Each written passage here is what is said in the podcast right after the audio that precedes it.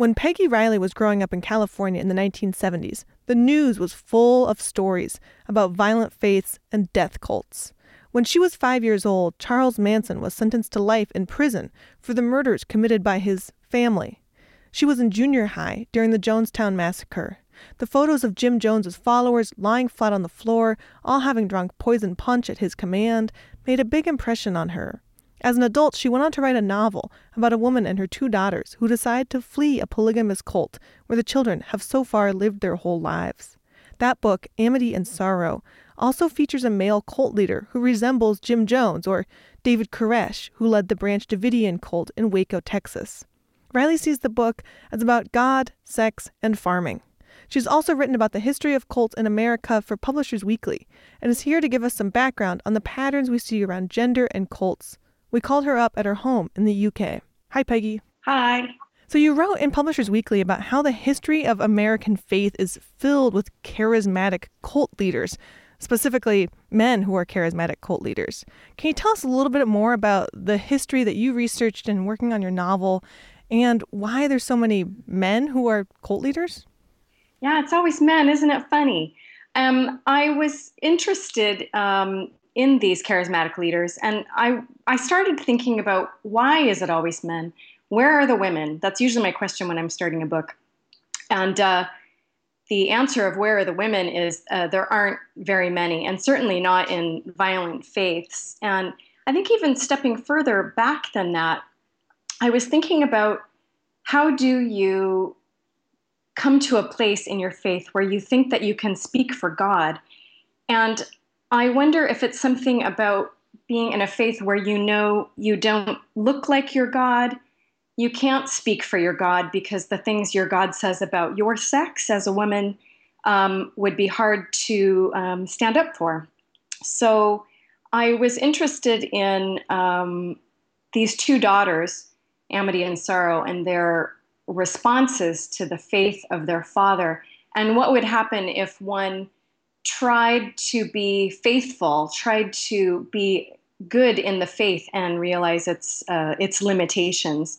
So um, I wanted to see what it would feel like for um, for a girl to think, you know, I can I can follow what my father is telling me to do, which is going to lead me in the direction of the Virgin Mary, or I can think, hang on a minute, you know, the guy who's playing God and the guy who's playing Jesus gets all the glory. Um, but as I say, there weren't very many. Um, there weren't very many examples. So when you say there weren't very many examples, you mean there weren't very many examples of female cult leaders, but there's obviously women who are who are wrapped up in cults or um, who the men have as the followers. And yeah. these um, cults, these utopian societies, are often polygamous. They're not always, but they're often polygamous. So uh, the gender is skewed uh, anyway, um, particularly in the fundamentalist Mormon faith, as an example. Um, they uh, they need the ratio of women to men um, to be very off, so that the men in power can have as many wives as possible, and they um, they limit access of the young boys growing up to um, stay in the community.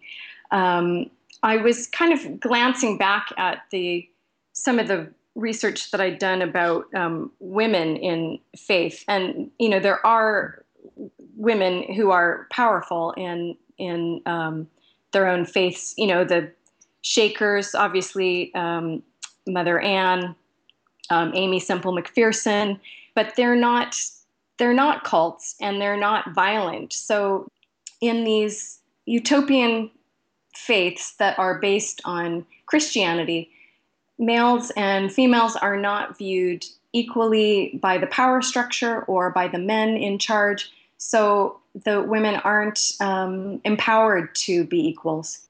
Yeah, you write also in this publisher week, this Publishers Weekly article that you did about the history of cults. I really like this sentence that you have, so I'm just going to read it aloud. Um, you said it is a uniquely American impulse, this desire to build utopia, the self belief that it can be done, and the ability to forget how the first Eden ended. It is our humanness, our jealousy and lust, our envy and greed that make our utopias fall every time.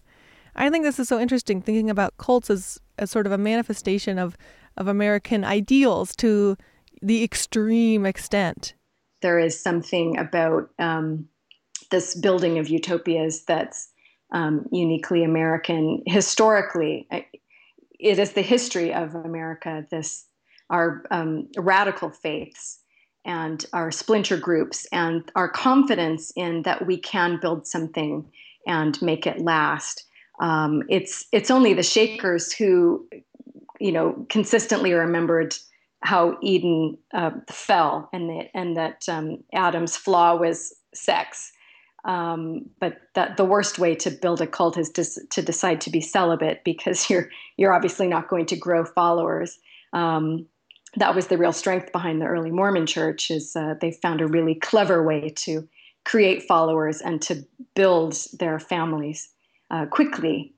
And if your faith is also composed of families, it's that much harder to pull them apart because your faith is also your blood. How do you stop believing in your own family? Lots of the cults that we think about in American history are, are violent cults from the 1970s and from the 60s.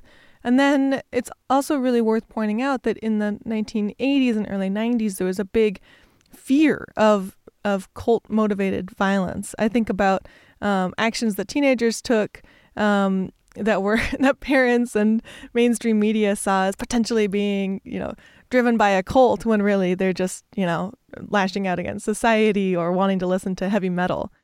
I remember as a teenager this uh, the McMartin case and all these um, they they would they would find that kind of any suggestion of abuse would all of a sudden turn into this kind of satanic cult happening in nursery schools and basements and um, any this kind this sense that anything you couldn't remember as a child um, must mean that you were abused, and then it would always have satanic overtones. Uh, we're ter- we're we're still really afraid of the idea of the devil, I suppose, and it really kind of um, took over um, the popular imagination in the in the 80s. Uh, I suppose I was less interested in that, but I, I really do remember that that kind of um, period of of fear and there's there's something wrapped up maybe in our Protestant roots where we're in that kind of pilgrim sense always looking for the devil.